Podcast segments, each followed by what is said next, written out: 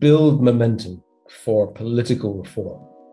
That's that's by far the most important thing anybody can do as an individual. Inform others and build momentum for, for change.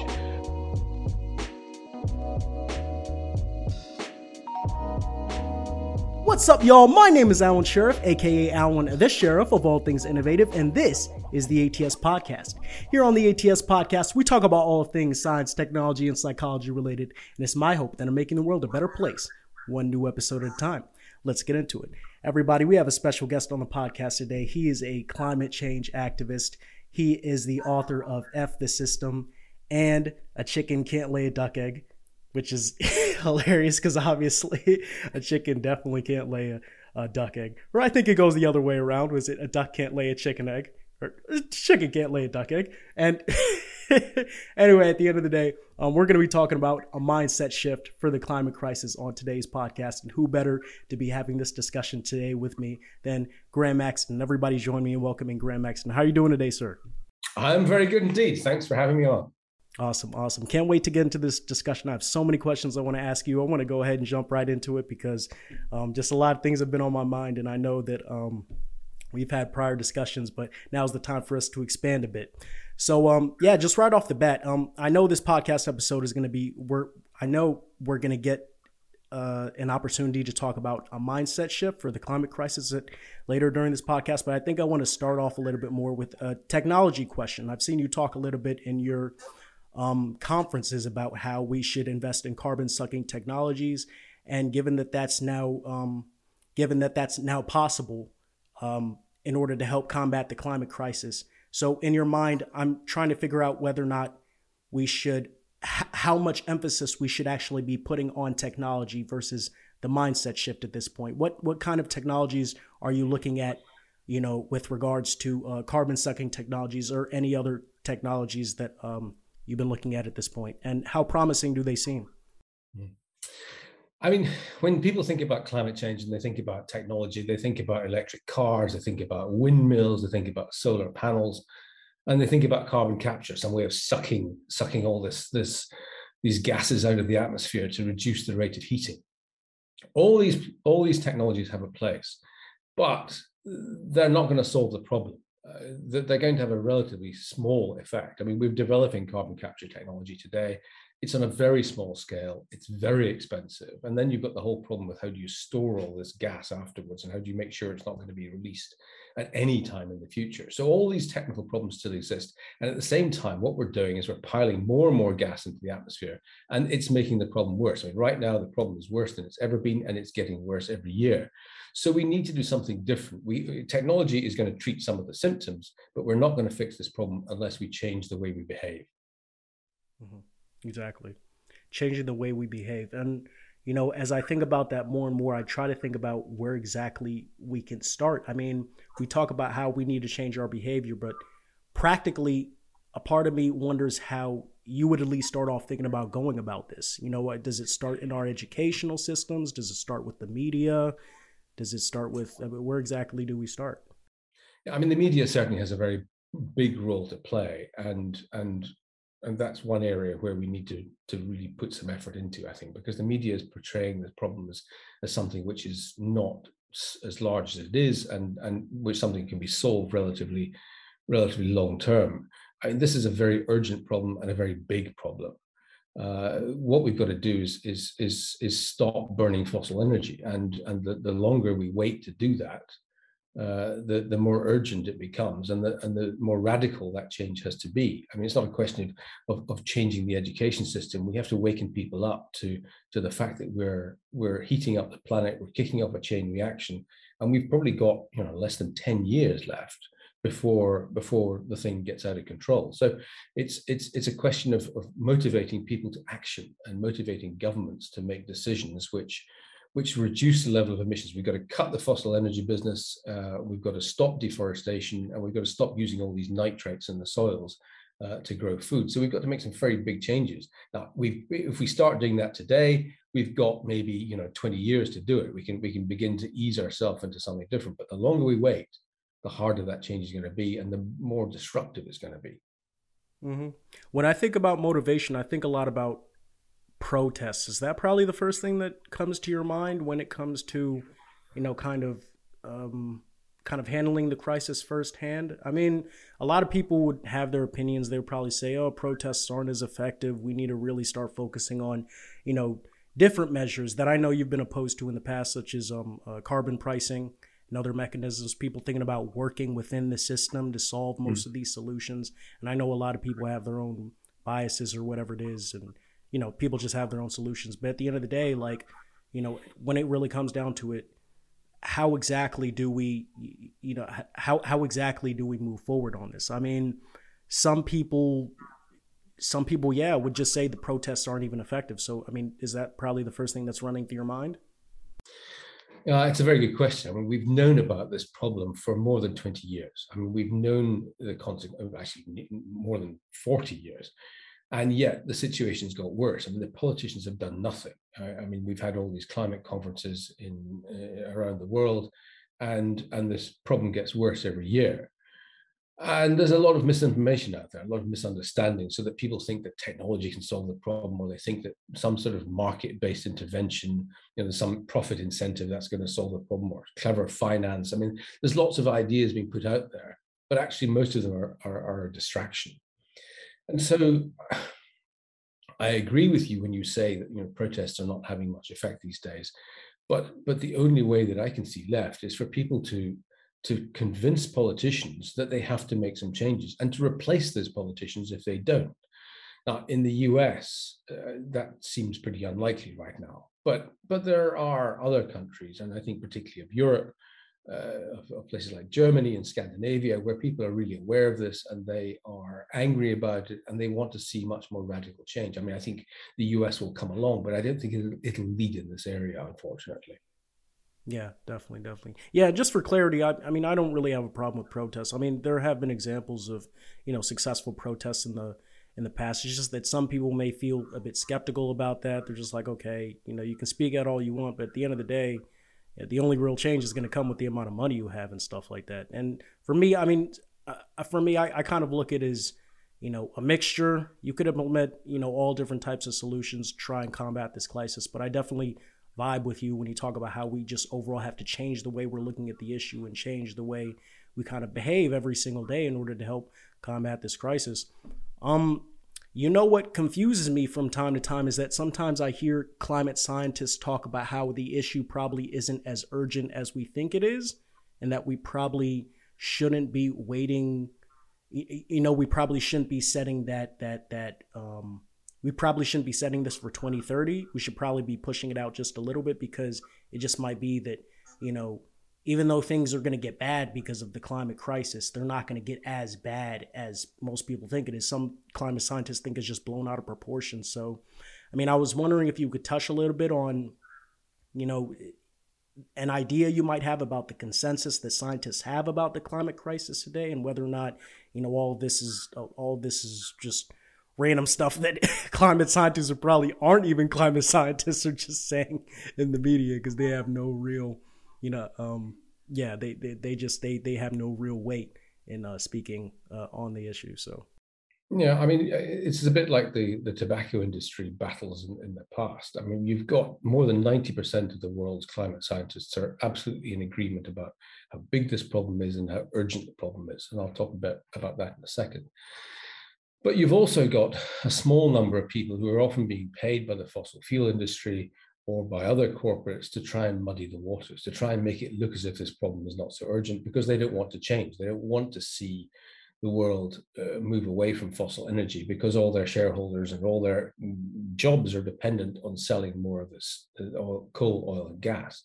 So you've got people who are deliberately muddying the waters and creating these seeds of doubt in people's mind about how serious the problem is. But let me just talk a little bit about how, how big the problem is. I mean, we've got a situation where we've got all this coal, oil, and gas, which has been sitting under the ground for, for hundreds of thousands of years, in some cases, millions of years. And now we've dug it up and we've burnt it in, in effectively a few decades, really. I mean, the last 50 years has really been where we've been burning most of it. And so all this gas, which has been trapped in the ground for, for thousands, hundreds of thousands of years, has been released in a very short time. And the effect is already very clear. I mean, the average temperature of the planet has already gone up more than one degree. Now, that doesn't sound very much, but if you think about it like a human body, I mean, a one degree rise in temperature is actually classified as a fever. And, and the temperature is now more than, is higher than it's been for 3 million years. Now, if we carry on, then by the end of this decade, we'll hit one and a half degrees and, and and then we kick off a chain reaction which will the ice will melt faster the trees will die and release their carbon. Uh, and we'll get into a situation where the temperature of the earth will continue to rise for decades to come.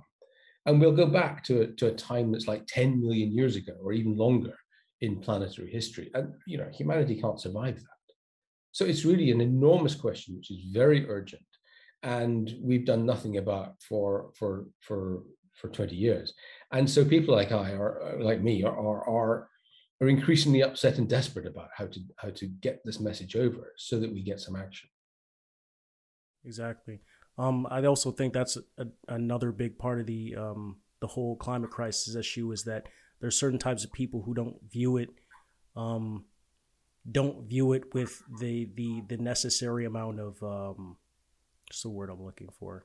They don't take it as seriously because when they hear a one degree increase or a one and a half degree increase, they're just like, okay, that doesn't seem so bad, you know. But I mean, realistically, when you you know take all things into consideration and you hear what these climate scientists have been saying for years, they're like, that's that's a pretty big increase, and that will result in like, you know, the lives of you know, and and and I guess don't quote me on this here, but um, I guess I've just been hearing places that you know, especially in developing countries, once we do experience this 1.5 degree increase, which is what some people are saying, it will result in the loss of like millions of lives of people in like developed countries. They're the ones who are going to be getting the brunt of the damage for the most part because you know they don't have the resources, they don't have the protection, they don't have that infrastructure, you know, that can you know protect them from this type of destruction. So that's that that's that's why this is something that's really important that we jump on, and that's why it's important, you know, that you know, we have much larger countries, you know, like the US kind of take the helm on this because I think it's really important that we kind of set that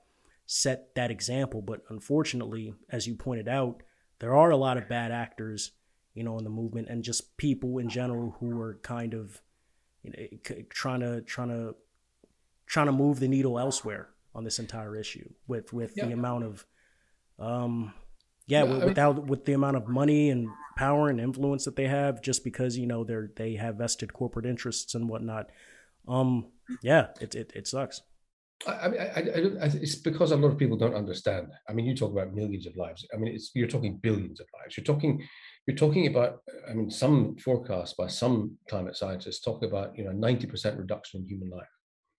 And, and I mean, yes, you're talking about places like you know Africa, around the equator, where the temperatures are rising fastest, and you know, crops are failing, and droughts are becoming more serious, and so and so millions of people are starving. But it's not just in the in the poor world that this problem is hitting. I mean, if you think about the fires in California uh, and in Colorado recently, uh, huge floods in Germany and Belgium, huge floods in, in, in, in, China. I mean, this is affecting very developed parts of the world as well. And if you think a few years ahead, you know, a lot of California is going to become uninhabitable. And parts of Florida will be covered in water within a few decades. And we're looking just with sea level rises at the displacement of more than 800 million people in the world by 2050.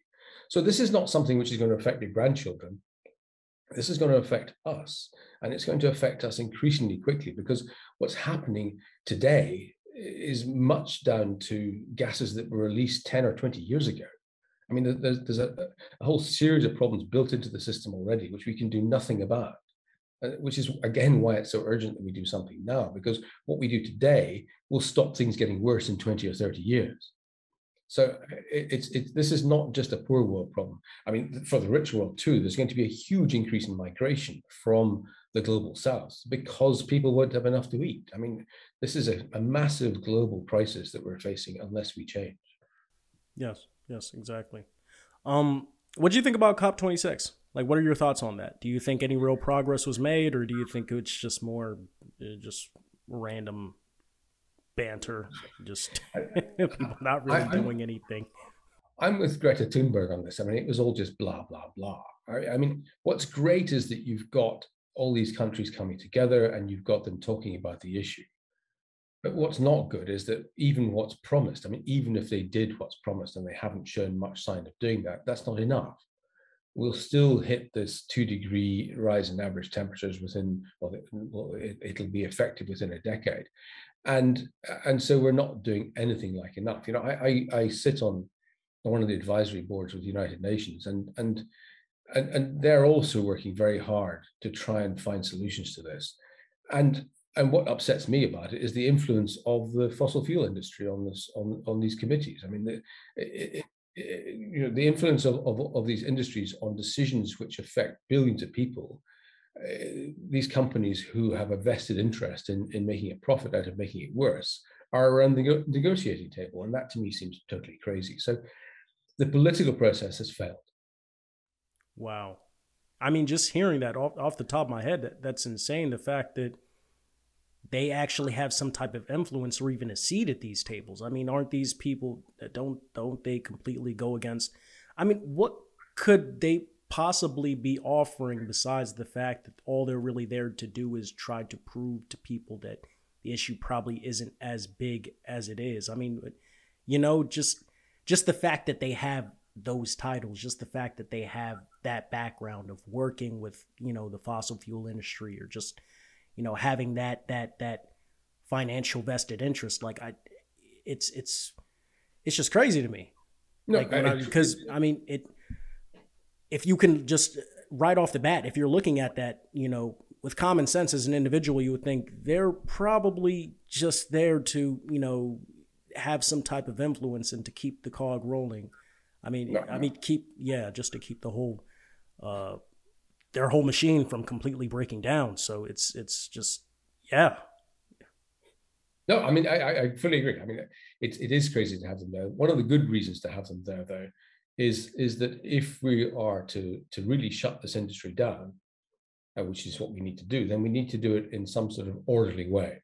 And so we need their cooperation so that we can close the coal, oil, and gas industry in a way which is minimally disruptive as we transit to something more sustainable. So, but but to have them in the negotiations to the, the way they are today, I mean, what they're doing is muddying the waters. They're they're they're they're sowing seeds of doubt, and of course they're they're encouraging us to, to, to think that, that that this is not an urgent problem and that, that we can find a solution through through things like carbon capture, which um, unfortunately is not the case. Yeah, and, and and I guess that's the reason why I'm just so like, just just just that's the reason why I'm feeling the type of way I am about this. Just having a hard time wrapping my head around the fact that they're at the table. If they're not helping us make any progress, you know, why should they even get a seat there? I mean, all these people are looking at them like, okay, we know exactly why you're here. So it's like, if that's the case, what are you doing here? I mean, obviously, it's through your own, you know, uh, uh, uh obviously, it's through your own ability to be able to buy your way, you know, into the room. But like at the same time, you know, if no progress is being made on this issue, and we know that you're a huge proponent of the problem why are you even there? But i mean i, I am not going to keep on spending too much time on trying to figure that because at the end of the day i mean money rules the world in some regards right? So um so what kind of um so let's talk a little bit more about this mindset shift though. Um so what kind of lifestyles do you expect people to lead you know with regarding uh you know, regarding this whole drawback, you know, on our on our uh, on our daily activities and our behavior in general. Yeah, I, I mean, it, it's it's it's a bit like somebody who's been smoking forty cigarettes a day and got lung cancer, and what we're doing today is is trying to find a solution to their cancer without without them stopping smoking.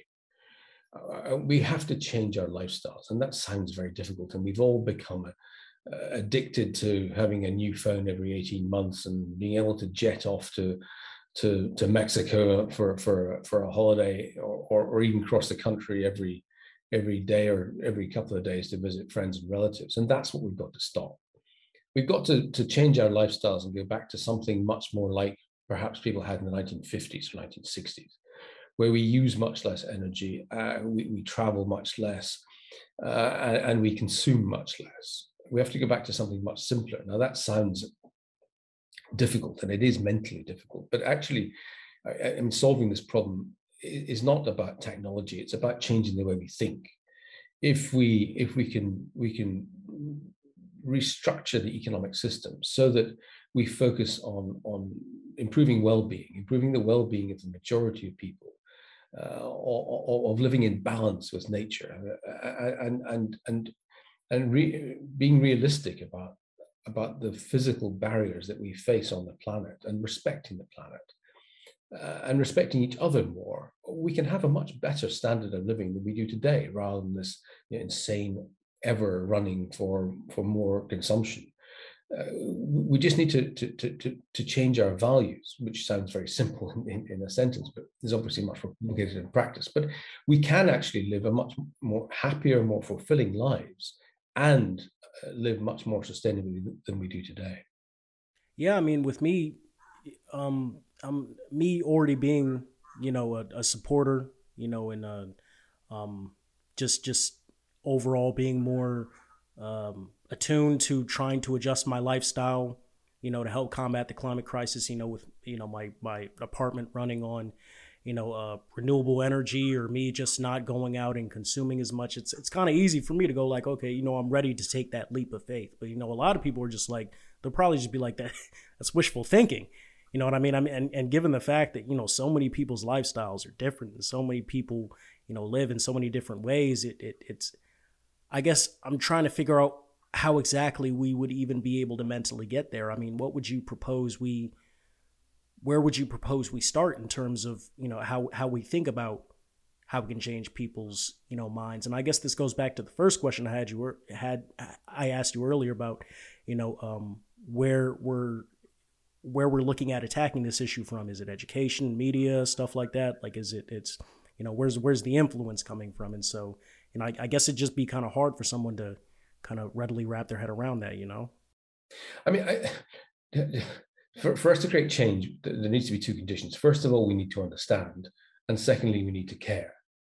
And I think when you you think about the future of of, of the world and of, of all of us, then I think everybody cares. But what we don't have is understanding today. People don't understand the scale of the change that's needed.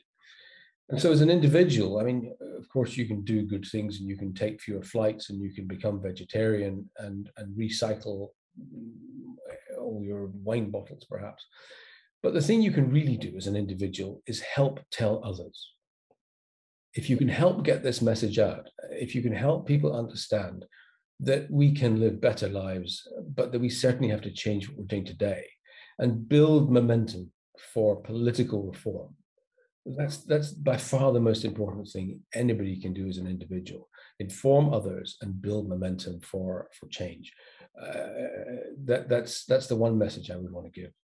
Yeah definitely. I completely agree. I mean i feel like what i'm already taking away from this discussion between us right off the bat is you know education and voting you know yeah. helping people understand truly understand what we're going through right now you know as as uh, what's going on around the globe with regards to you know all these issues stemming from climate change and helping people understand that they that they have certain actions that they can take in order to help change you know the people who are making you know these decisions in higher places and voting is is an, is an extremely part of fundamental part of the process you know so definitely definitely i understand that 100% yeah 100% respect that um yeah graeme maxton uh, where can uh, some of our viewers find you Sorry, I missed that last part. Oh, where can uh, some of our viewers find you? Do you have social media? Find Okay. okay. So, uh, graememaxton.com. Uh, there's also uh, details there about all my books. Uh, you can um, listen to uh, one of my books for free. You can download the English version of another book called Change for free as well. Uh, you'll find some videos there and you'll find some fact sheets which you can download about what's happening around the world and what's happening with climate change and what you can do about it. Awesome, awesome, wonderful. Thanks so much for coming on the podcast today. I greatly appreciate it. Really enjoyed this discussion. Hopefully, I can have you back and we continue expanding upon this issue when we get the chance. And um, yeah, I just want to you know take the time to say that um really appreciate having you on. Thank you, Alvin. I appreciate the chance. I appreciate the chance to talk to you very much. It's uh, this is the most important problem for all of us, and and the fact that you're doing everything you can to spread the message to you know I want to be part of this this discussion. Thank you. No problem. No problem. Appreciate your efforts as well.